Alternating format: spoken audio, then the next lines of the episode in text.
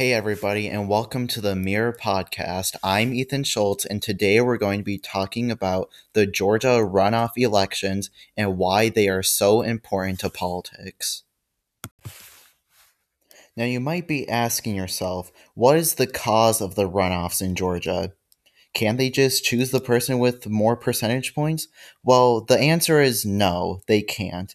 Georgia has a law that if a candidate can get over 50 percentage points, the election goes into a runoff. And the results of the Georgia Senate races on November 3rd, 2020, aka election night, were Republican David Perdue with 49.7% and Democrat Jon Ossoff with 47.9%. In the other race, Democrat Raphael Warnock with 32.9% and Republican Kelly Loeffler with 25.9%. These numbers came from the Associated Press. The reason why the numbers are so small in the Warnock versus Loeffler race is because there were like 18 other candidates. Only the top two candidates from each race move on to the runoffs on January 5th, 2021. Now that we have some information about the runoffs, I will say my opinion on the topic. These two elections will determine the majority of the Senate and pretty much what the Joe Biden administration will be able to do, and if the administration will be able to pass important bills. From what I have seen in politics is that Republicans and Democrats do not see eye to eye on certain topics. Also, when the Senate and House of Representatives are split in majority, like now when the Senate has a Republican majority and the House has a Democrat majority, the one usually always stops the other.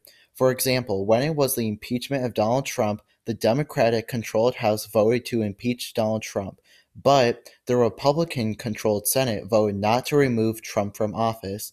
I always think there has to be at least a few Republicans or Democrats that don't always vote for their party. But let's go back to our example. In the House, there are 435 seats, 196 Republicans, 233 Democrats, one Libertarian, and five vacancies. These numbers are from 2019. In the vote of impeaching Donald Trump, 230 voted yes and 197 voted no, and not voting at all. Coincidence? I think not.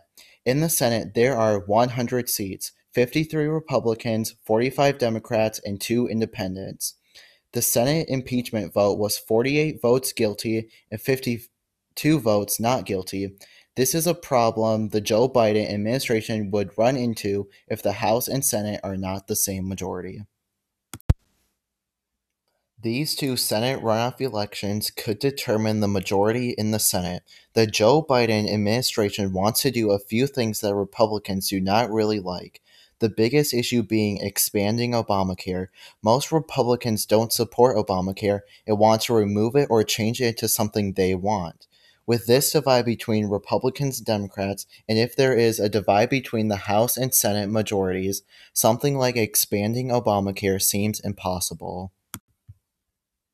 I truly think that if Georgia voted for Joe Biden and the results of the election in other states have been certified, also that there is a Democrat controlled House, people in Georgia should just vote for the Democrat nominees to help the president slash the American people. I say help the American people because this is the United States Senate. The Georgia Senate nominees ultimately represent Georgia, but anything the U.S. Senate and House pass also affects me and other U.S. citizens. Why would Georgia not vote for the Democrat nominees and help the new administration and the majority of Americans? This is a huge decision that could shape America until the next midterm elections on November 8th, 2022. Current polls show the two Democrat nominees up. In the Jon Ossoff versus David Perdue race, Democrat Jon Ossoff is at 48.6% and Republican David Perdue at 48.2%. In the other race between Raphael Warnock and Kelly Loeffler, Democrat Raphael Warnock has 49.1% and Republican Kelly Loeffler at 47.1%. In a runoff election, Georgia chooses the person with the most percentage points. I got these poll numbers from the website 538. Earlier this month, Donald Trump went to Georgia to campaign for the Senate runoffs. A BBC News article says that Donald Trump said they cheated and rigged our presidential election, but will still win it. I know he said a rigged presidential election, but this is still nothing you should say when you want people to go vote in a Senate election. This quote puts distrust in the system and probably hurts his own party's voter turnout. On December 7th, 2020, the Senate candidates had a debate. David Perdue didn't even show up, and Kelly Loeffler didn't deny that Donald Trump lost the election. On the other side, President elect Joe Biden will travel to Georgia next Tuesday, December 15th, a day after early voting begins in Georgia. Joe Biden, hoping to boost the Democratic candidates and to bring out the same people who voted him to win the presidential race in Georgia. This information comes from a NBC News article. If these two seats went Democrat right now, it would help so much. Congress is struggling to pass a COVID 19 relief package. With a split Congress, nothing can get done, but if the Democrats win in Georgia, the Senate would be 50 50, with a tiebreaker being Madam Vice President elect Kamala Harris. This is how Democrats would have the majority. This way, things will get passed when the American people need it, but there would still be negotiating between Democrats and Republicans. Congress has gotten closer to a relief bill, but has taken a while. America needs it now, not when Joe Biden is president and when the runoffs are over, now.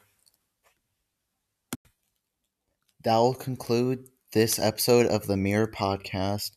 I really hope you learned how important these two Senate elections are. I learned how messy and how much of a struggle Congress is.